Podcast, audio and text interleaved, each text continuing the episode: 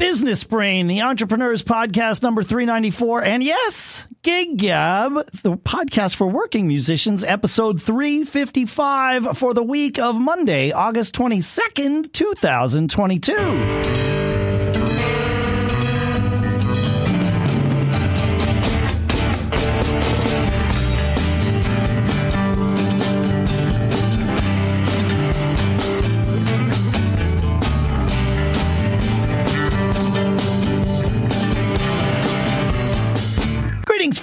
And welcome to this crossover episode of two podcasts that are joined at the Dave Business Brain at businessbrain.show and uh, Gig Gab for working musicians, episode 355 at giggabpodcast.com. Coming together as a meeting of the minds. My uh, my my two co-hosts that I do shows with every week are here. Uh, Paul, you want to say hi? hi from Nipomo, California. Oh, I love Nipomo. This, uh, this is Shannon Jean from Lafayette, California. Right. Glad to be here. That music is a little hip for our business brain audience, but I'm sure we can handle it. That's right. I'm actually picturing a, a, a Venn diagram of two circles with a smiling Dave Hamilton in the middle. That's good. That that could be a good logo. I like it. Could, sure, you know, whatever. Could yeah. be worse. Hey, if I'm smiling, something's going right. So I'll take yeah. it. Yeah. So you that is Paul Kent for those of you who are business brain listeners and don't know Paul. Paul uh, is a musician. You are of course my co-host with uh, Gig Gab, which Gig Gab and Business Brain have an interesting history. They launched on exactly the same day because really? yeah, like 3 or 4 weeks or maybe more, 6 weeks whatever prior to that day, two of my friends came to me and said, "Hey, I have this idea for a podcast we should do together.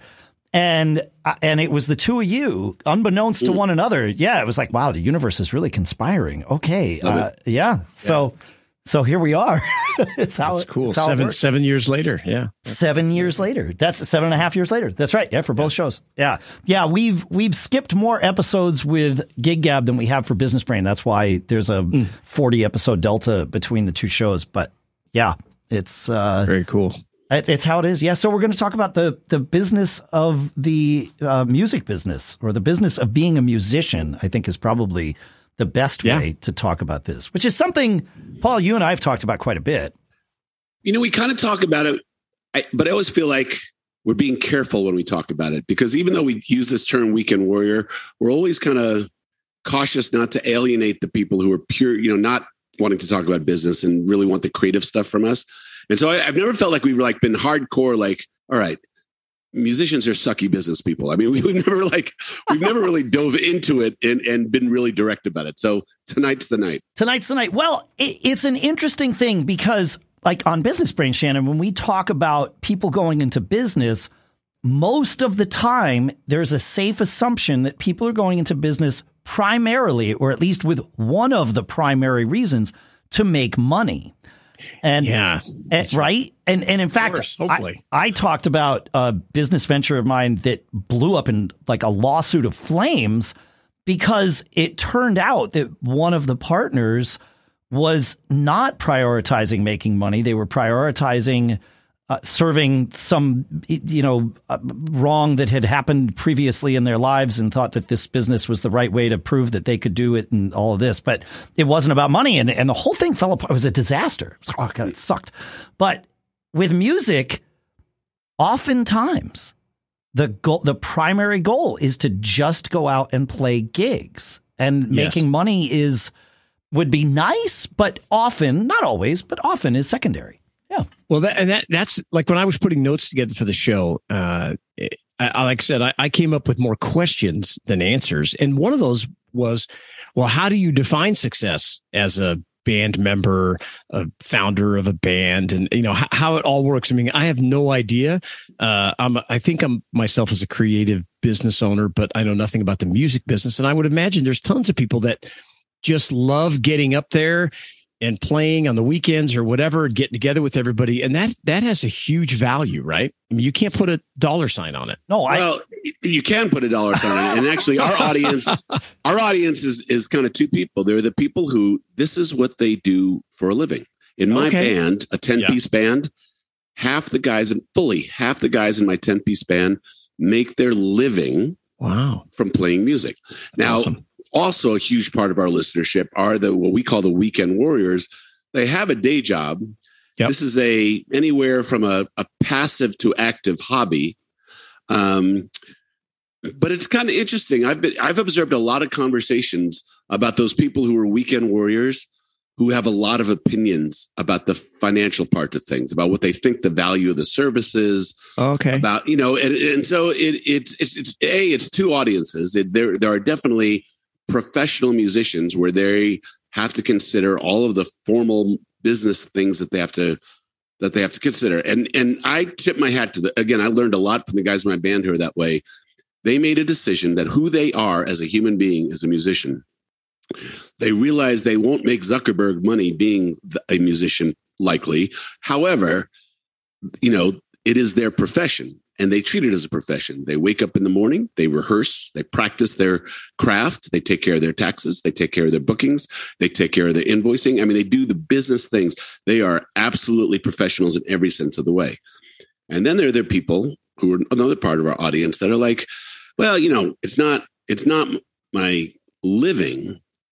And I get, yeah, there's money involved, but you know, it means different things to different people in different ways. And so Sure. there's there's two parts of our audience that listen to Gig Gab at least. And I want to I want to highlight something that I know our listeners at Gig Gab know, but Shannon, you and everybody at Business Brain doesn't know. What Paul described, where fifty percent of his band is professional musicians, is absolutely not the norm, and is also a credit to the fact that Paul himself runs his band like a business and makes sure people make money. That's the way to attract people who want to make money, right? The the pro musicians most bands, I would say it's somewhere, it's not 50% of the people. Rarely is it 100%. More likely, it's somewhere between 0% and 20% of the members are full time musicians. Uh, Okay. So, yeah. so one of the one of the questions then that, that that prompts me is like when we talk about you know you can start as a side hustle and then evolve it into a business are are I imagine there's another subset of those people that are not doing it as a working musician full time gig that would like to right that that want to aspire to that or Yeah, there's a there's a quote, and Paul, I'm I'm going to hope you can attribute this, and I'm ashamed that I can't. But uh, paraphrasing it, the the quote is: "So you want to be a professional musician?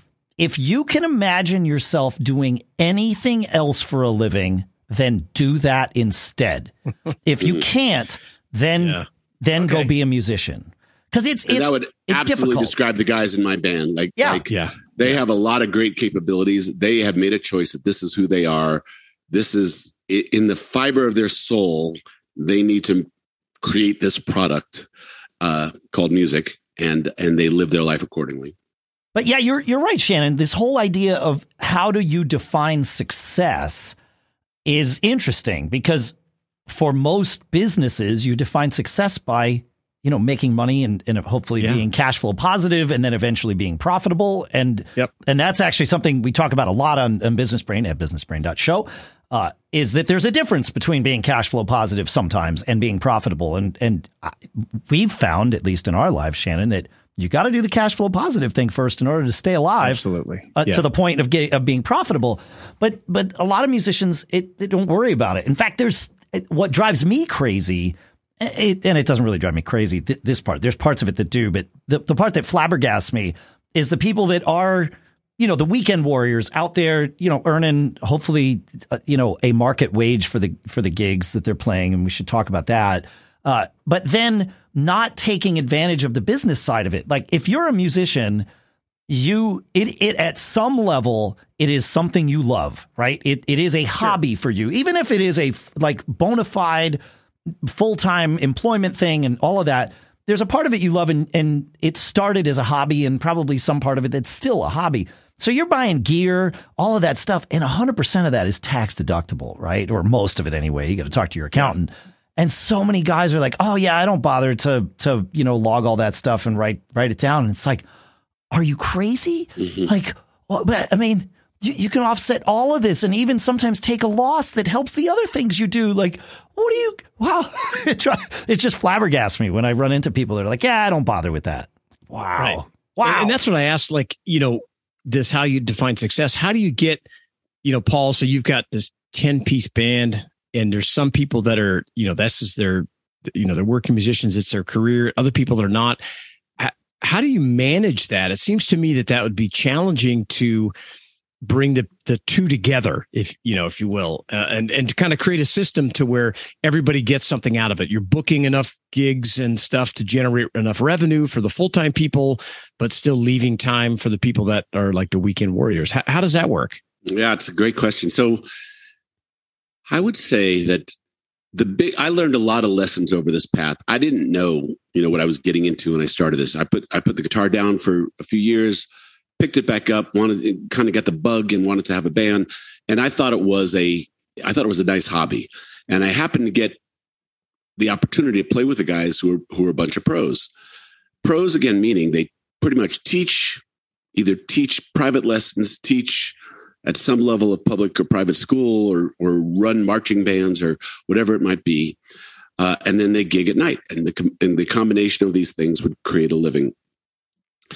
And me, I, as much as I would love to see myself as this kind of soulful, groovy, creative person, if I had to be honest with myself, I'm more of a business guy than I am a musician. I mean, I love playing music and I love sure. running my band, but at the end of the day, the way I approach the problem solving is way more from a from a business person's perspective than it is from a musician's perspective and they are different yeah how do I, how do you do it well you know what i found is continuity is the one thing i learned early and the way you keep continuity keep the same guys in the band so you don't have to keep you know reintroducing labor staff to your company is to keep them working. Fortunately when we started you know we started out playing wednesday nights thursday nights for a year from 9 to 1.30 in the morning and still having to go to work the next day. Oh. but it was a regular gig and you know it started to demonstrate that we were going to be a working band. So so being a working band was the first hurdle to get over. Find gigs. Keep your guys busy with your project and then you know and that didn't even pay that well because it was a thursday night and then over time, we built it up. We built a, you know, we we we built a fan base, a customer base, and we built it up. And the gigs got better pay, and you know, the and the number of people coming to see us. So it was it was satisfying from a creative level that you got to execute your craft to appreciative people, and you started to get paid for it. But it took a long time. The pros were willing to accept that risk once they saw that it was a viable thing, because there's so many non-viable things you know, Dave, you can speak to this, right? I mean, how many bands never get out of the gate? Oh hmm. yeah, I, I mean, it, it, it that even getting to the point where you play that first gig is something that is not a guarantee. You know, you need to be able to pull the band together. You need to have someone that's going to go and book the gig, and then the band needs to go and and actually put themselves on stage. Now, once you've got a band of people that have done that once, that's different than a bunch of teenagers trying to figure it out too. Uh, although there's a there's a lot of bliss in the ignorance of youth, and especially in this regard, you think you're ready and you go play and you realize you weren't, but hey, you did it, so you know you're moving on. Um, another thing I, I just wanted to highlight is as you were talking, Paul, it, it, it hit me that in our circles this is sort of a known, but for the benefit of Shannon and everybody on on that side of things, very few musicians are full time employees, and and I use the term employees as a term of convenience. Very few musicians are full time employees of one band. Even a band that oh, works a ton, okay. like Paul's band, mm. Everybody that's there is a contractor and doing all the other things that Paul mentioned, teaching lessons, doing whatever they can do, and playing other gigs. So Paul's got to negotiate, and I, I, I highlight Paul here because I have done a, a, a, lot of work to not be the guy who runs the bands. I am I Dave Bang drum, right? Like that's that's my thing. And it's because I run everything else in my life. I, I like being, I like showing up and just worrying about the, the music side. I mean, I, I get involved in the business stuff. Obviously, I, I can't not, but there's usually someone else. It's not, it doesn't like the buck doesn't fall with me, but I'm very sensitive to the person to whom the buck falls because the rest of my day, the buck stops with me, right? But yeah, this, this thing, you're managing subcontractors almost no matter what. It's, it's rare. In fact, the only times I've ever experienced people who play in one band or when you're like, you know, 18 or 17 or something. And it's like, oh, yeah, this is it. We're going to, you know, this is the band and we're going to take it all the it, way. yeah. And, you know, all of that. It, it's, um, So, mm-hmm. so they've got a, a, a typical working musician has a revenue stack, yeah. like we talk about on Business Brain, of various income streams, and that's what allows him to do or allows him or her to Yeah. do what they really love. Yeah, and even Okay. I mean, and that goes all the way up the chain. Like we interviewed a guy named Kenny Aronoff a number of years ago. I'll put the link in the show notes for everybody. You may not know Kenny's name, but you've definitely seen Kenny, certainly on TV and possibly even in concert. He's this bald drummer, wears sunglasses. Uh, he famously was with uh, John Cougar Mellencamp in the early days. Uh, he plays with Fogerty now, and lots of other people too. But that's the thing is he plays with lots of other people too, right? And he's playing at the top level. Like he, uh, I think he was the one who played drums for Paul's uh, Paul McCartney's like 70th birthday celebration and all that stuff. Like, you know, this guy is an A-lister, and Yeah. And and the way we got him on the show, this was fascinating to me. This taught me a lot about the music business. One day we finished the show. I didn't know what we were going to do the next week. I thought, you know, wouldn't it be cool? Like that guy, he's a working musician. He just happens to be working at a different level than than you know me. And so I shot him an email, and you know, six hours later, I get a reply. He's like, "Hey, look, uh, I'm sorry, I'm on my way to Japan to play a gig." And as I'm reading this, I'm thinking, "Okay, this is a no, right?" And he's like, "But uh, I'm back on Saturday. I've got to do a, a thing in LA on Sunday. But uh, if you guys can record on Monday, I'll, I'll do the show with you." And it was like, That's cool. wait, holy crap. Like this is a guy that hustles and just does every, he says yes, probably more than he should because he gets himself into trouble where he, he like double books himself sometimes. And he, he talked about that on the show. But yeah, I mean, this is everywhere. And, you know, even people who are members of, you know, large bands that you know, a lot of them are working and doing other things on the side. It's crazy. Yeah. Fascinating. Yeah. it's Tough life. It's a tough life. You got to hustle. There's a, yeah, you got to be willing to pay the price, I guess, Yeah. right? And and and figure that out. Um, well, so d- it, how does it work out? Uh, who rises up to run the band? You know what I mean? I had this note in here. Do you, can you run your band like a startup, or and then I was like, wait, that's going to get you like thrown out, you know, because nobody will like you in the in the group, or you know, is there? I mean, is that a manager position if you get start getting things going, or is it always typically one person in the band that has some business skills that does it? I would say more than any other conversation Dave and I have had is about that that kind of like organizational process of bands. Like, like we use that. We've come up with this term, um, um, benevolent dictatorship, right? Like Yeah. a group of guys. And, and here's the deal: this is be one of those examples of where my business brain doesn't map very well, and it took me a long time to learn this. Uh, musicians and creative people just think differently. It's not like a Yeah. a a a employment at will type of situation. A, if you want to keep something together, you know, you gotta you gotta learn to like allow a certain amount of what a business person would consider outside the box, you know, communication, right? Okay. Musicians are independent contractors, many of them at heart. Some of them want to be a part of a band and are grateful. Like Dave was saying, Dave Bang Jump.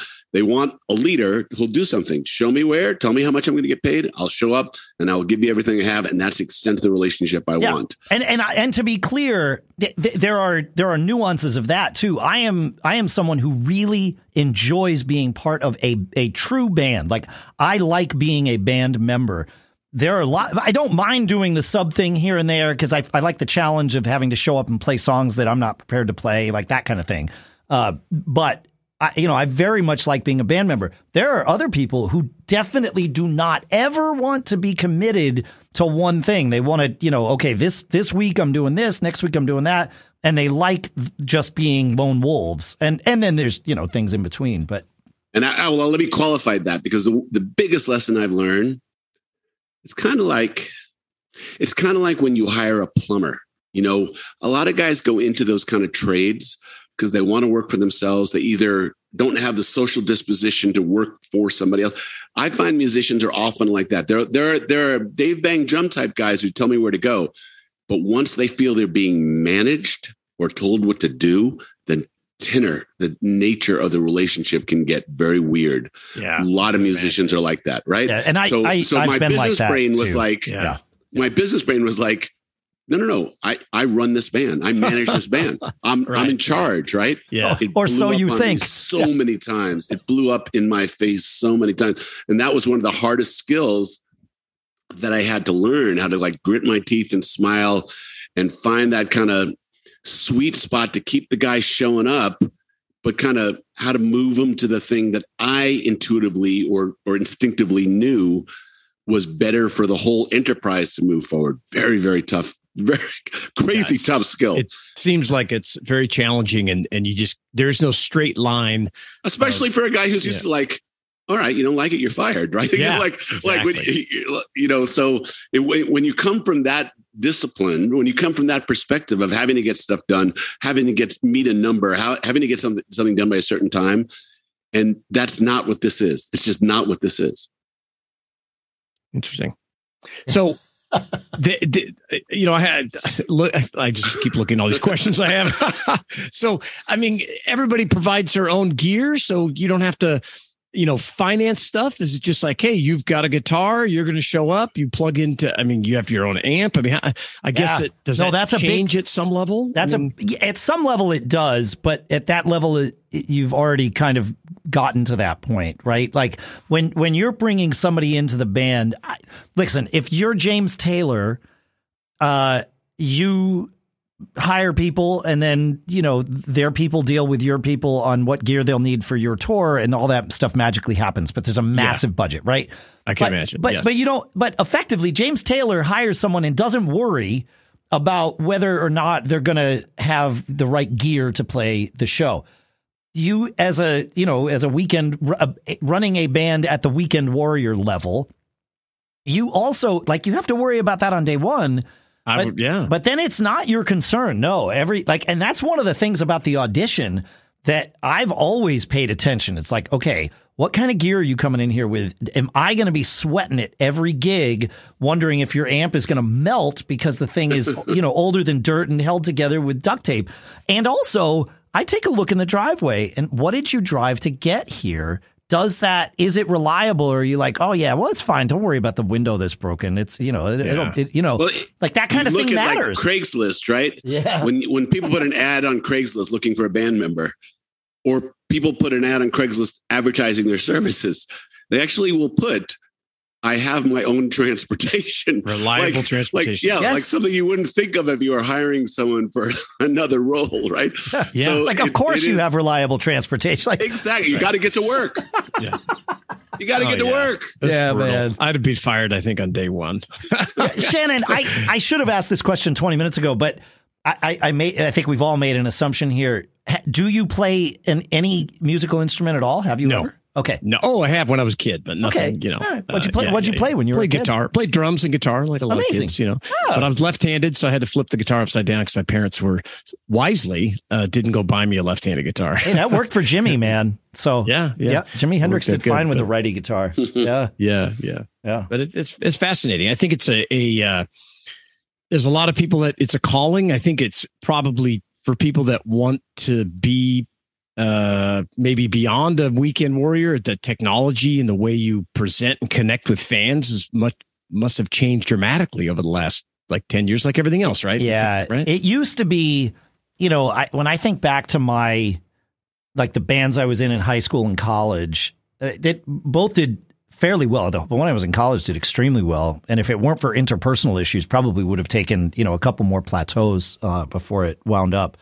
But um, back then, you grabbed, you gathered people's snail mail addresses. We didn't call them snail mail addresses; they were Yeah. just your address. And uh, and we would send out, you know, before every gig, or it got to the point where it was once a month, we'd send out like twenty five hundred postcards. I I learned how to n- navigate, you know, postage pricing and and doing the whole like you know pre sorting so that you can get lower rates and all that stuff with the post office. And uh, I even printed my own barcodes, which now seems so trivial, but I had to build a FileMaker database that actually could course. do that. Yeah, Yeah, of course I did. Yeah. But um but that was great because people got it in the mail and and you could be really creative with it. Not that you can't be creative with an email, but people are inundated with email, right? They and are, and yeah. and the email still works. I, I don't want to just like it does in every other business.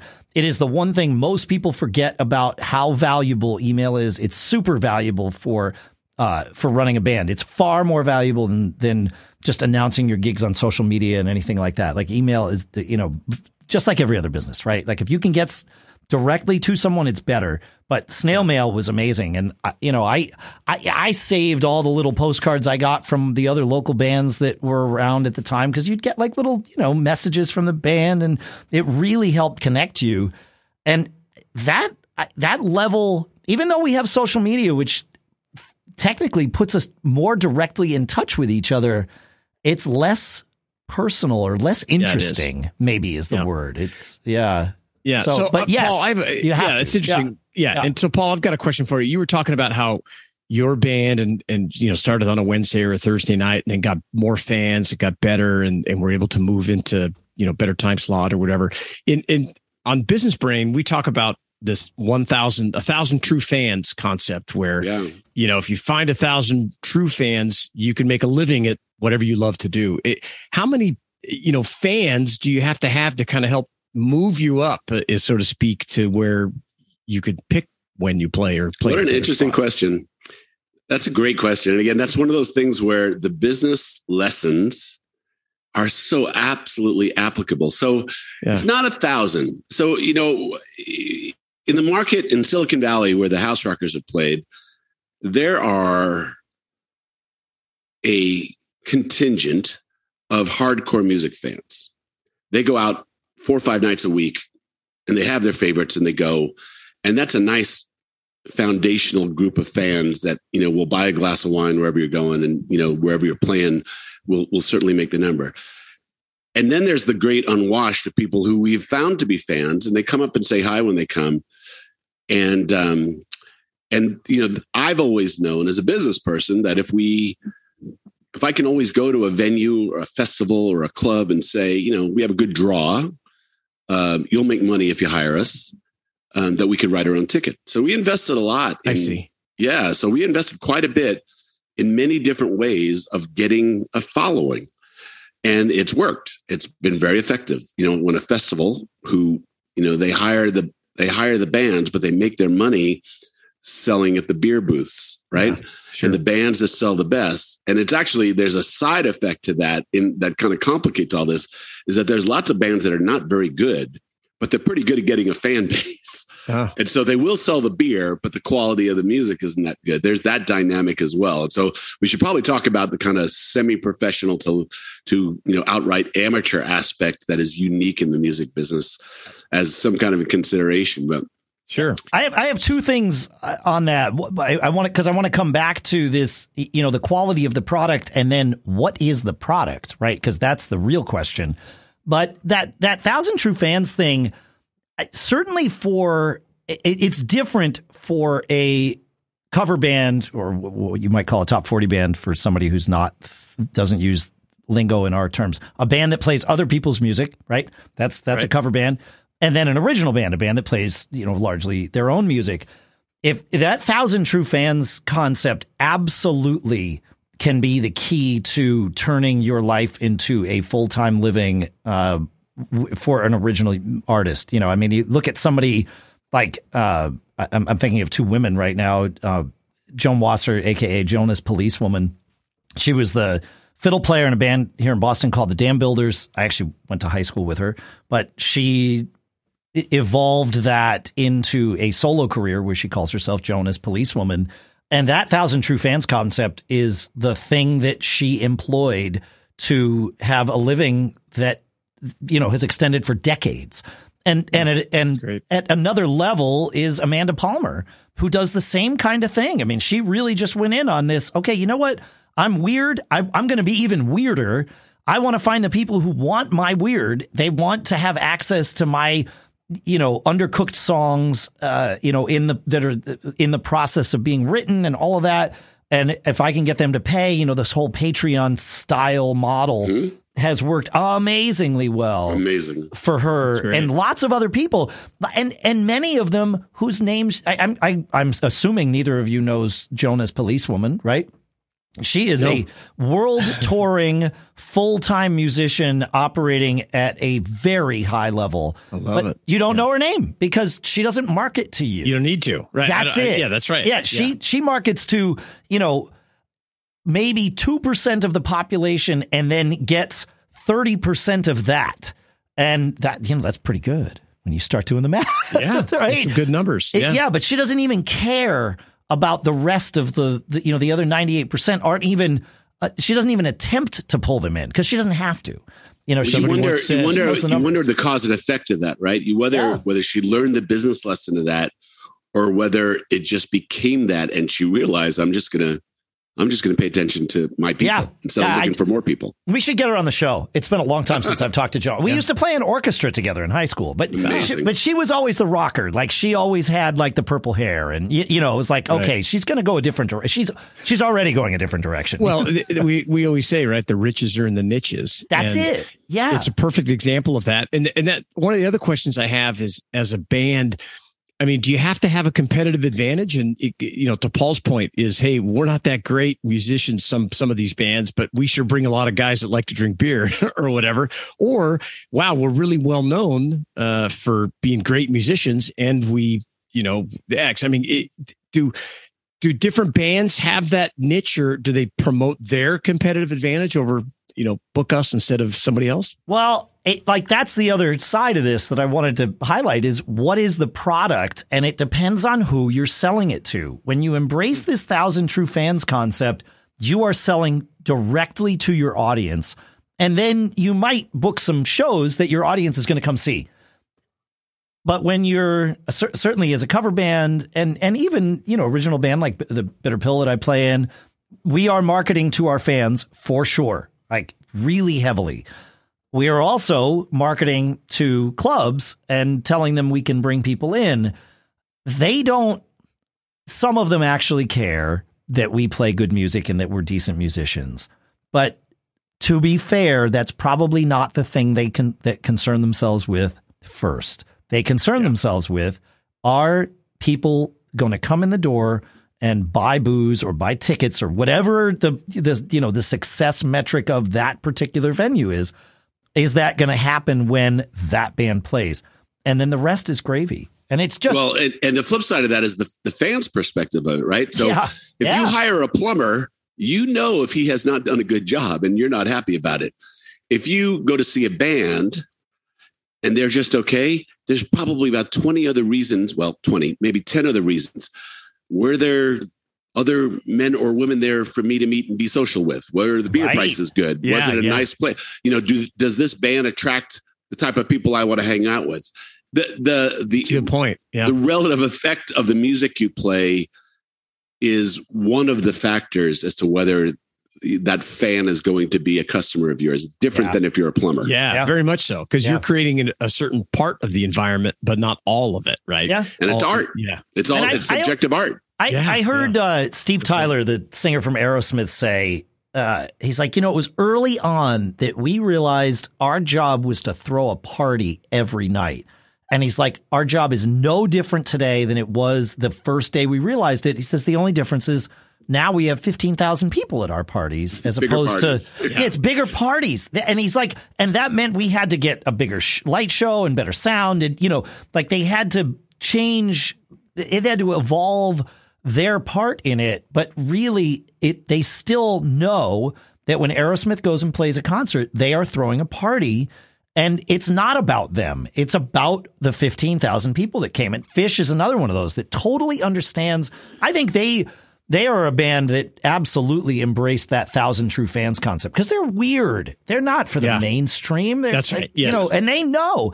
I, there's a there's a we've talked about this on the on on Gig Gab, but there's a a joke in the music industry that there's 75,000 Phish fans and they just all try to go to every show.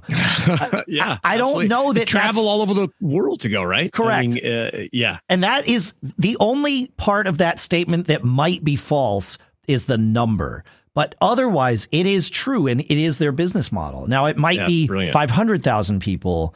I don't know that it's a million, man. Like Phish knows the answer to this. I, I don't think they share it, you know, because they know how to monetize Yeah, that right. number, whatever it is. And it works out great So- for them. They're weird. Yeah. Yeah. Yeah. That's good. That's their niche. So what Their about, niche. okay. Exactly. So I, I, coming from the technology business and I got into it because I loved it and I fell in love with the Mac and it changed my life. And, you know, then everything kind of came after that.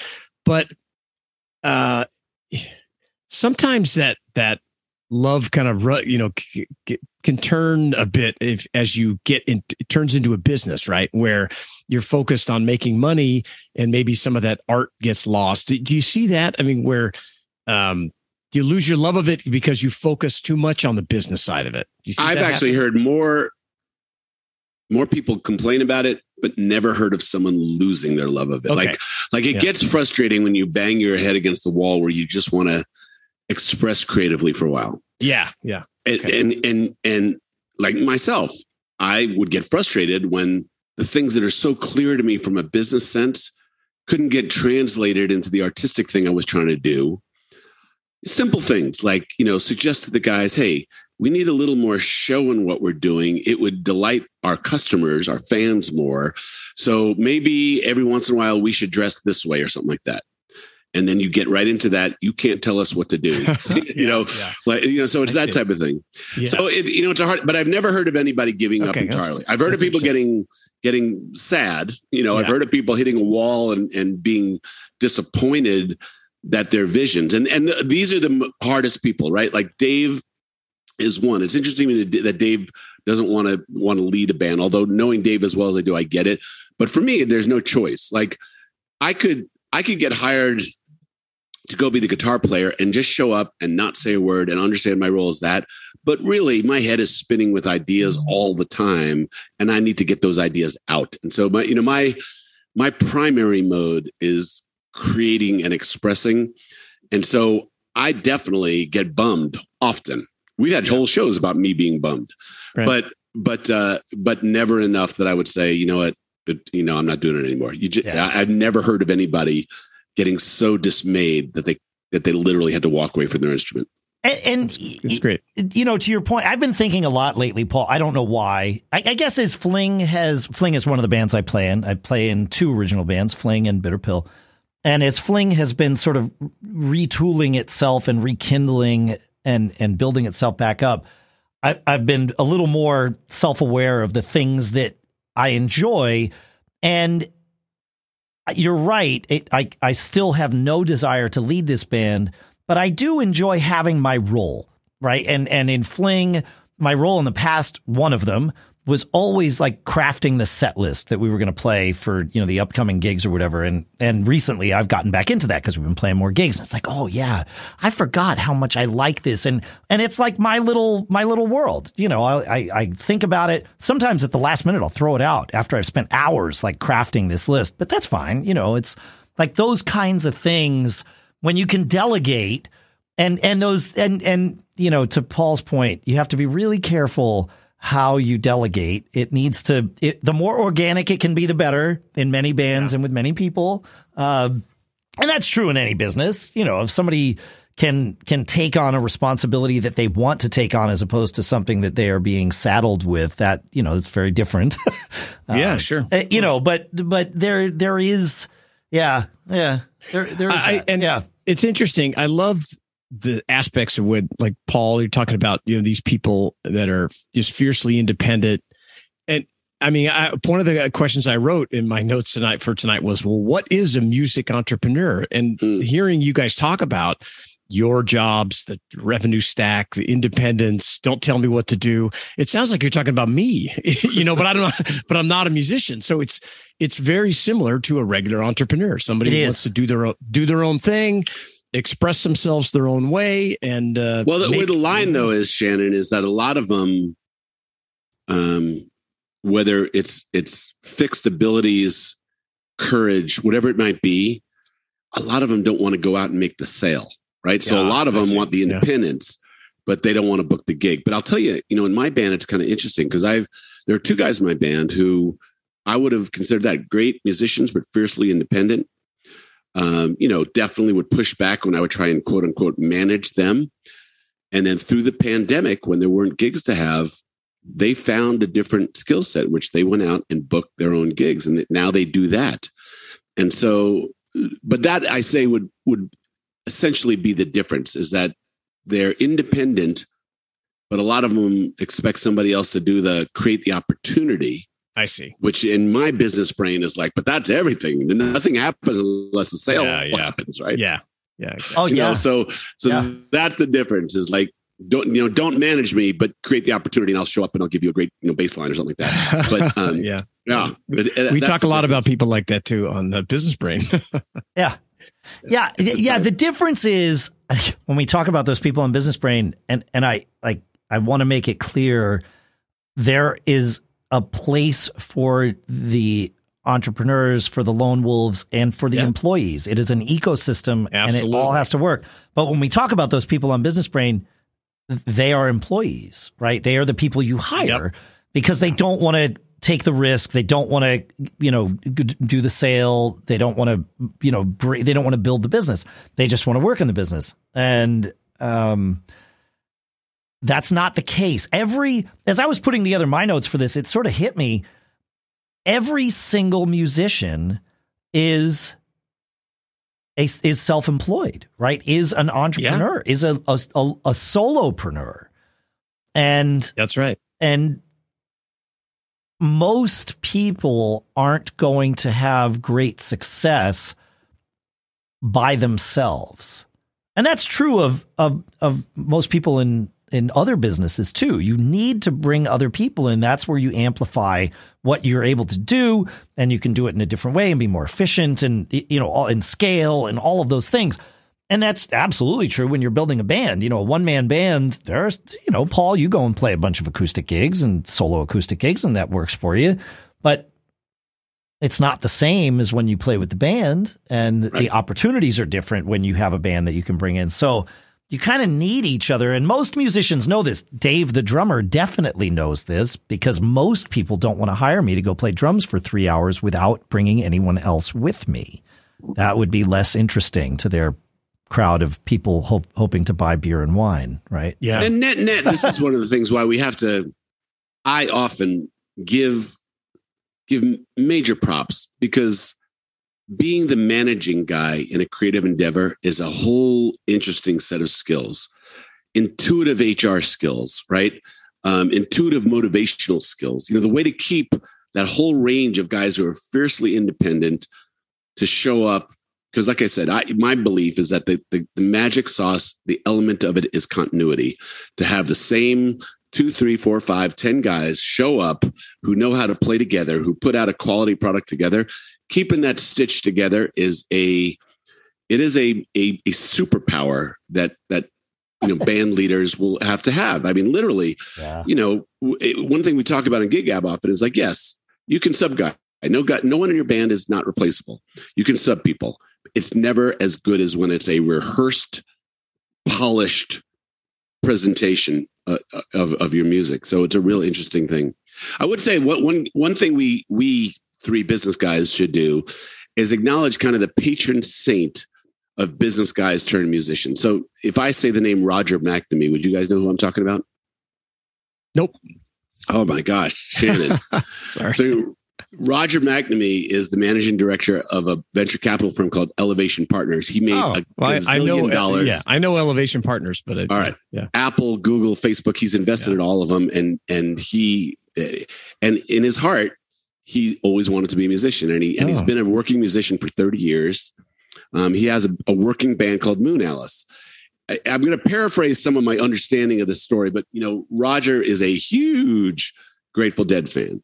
Moon Alice is a jam band in the Grateful Dead vein of things, but being the incredibly smart guy that Roger McNamee is, he looked for interesting ways. So, a you know, he hired some interesting people in his band. He had um, Pete Sears from Jefferson Airplane. You know, like like interesting people in the Bay Area that kind of He- fit the mold of what he wanted. and he hired them as employees. Oh no, no, no! Let me be Okay. careful about that. So- I have no idea what the what Okay, the okay, got it, got it, got it. He Yeah. hired them Okay. to play in the band. Yeah, that's Got it. all that means when you say, "Oh, I hired this Okay, guy to play in my band."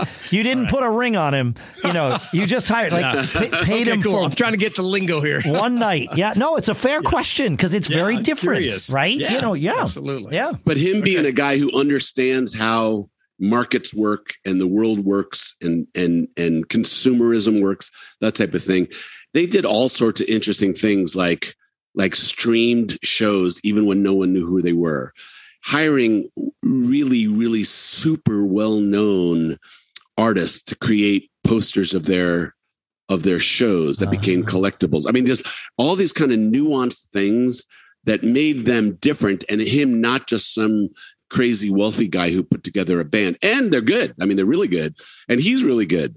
But you know, you run the risk when you're when you're that successful in your business life and you know you put together this thing of just being the business guy who you know needs to get his ego out there. The, moon alice is not that and roger is not that. They're a real band and they've been a band for 30 years. Um, they are such a fascinating and he is such a fascinating story for the I don't know if they ever started. I guess you could say they started as a weekend warrior because he's still a venture capital to this day. Venture capital. He's the ultimate weekend warrior. That's right. I guess so, right? Yeah. But they they also tour, you know, for months at a time and Oh. and uh, and do that. Would this have all been possible if he wasn't probably footing the bill in the beginning? Don't know, don't, doubt it, but don't know. He would be he would be the ultimate guy to get on a, a crossover show like this. Yeah, no kidding. Huh. Well, I'll make sure, as always, that uh, anybody we talk about on the show knows about it, or at least Yeah. I try to make sure Yeah. they know about it. But Yeah. like I said, the the patron saint of Weekend Warriors. How's that? Yeah, that's great. I like it. Very cool. Do we have anything else to uh, to talk about in this episode? It sounds like uh, you know, folks. Send in your questions to us. Uh, you know, feedback at giggabpodcast.com or feedback at businessbrain.show. We we want to hear from you. Uh, A, you know, did you enjoy what we just did here tonight? And and B, do, do you you know do you have any questions? Because this is an interesting thing, uh, kind of tying together and really shining a light on the fact that we're in business here as musicians, and it's it's worth it to to to say that out loud. I Yeah, at whatever level, At you whatever be. level. you're still in business. You still have to, you know, be accountable at some level. uh, Yeah. to to be able to play in front of your fans, right? Yeah, Well, at a and- lot of levels. You, you got to pay taxes. You gotta you gotta Yeah. pay people. You got to take money. You got to you know give something that's worth the money. There there's so many business fundamental things that are applicable lessons that musicians often either either they're people it's kind of a shade of what Dave's saying is like I do it all day in my day job. I would like to shy away from that in my hobby. So that that's one dynamic that takes place. Or there is, you know, just people who are just totally blind and clueless to the business responsibilities and opportunity. But literally, if you're going to plan a restaurant and that restaurant is open for business, you have some responsibility.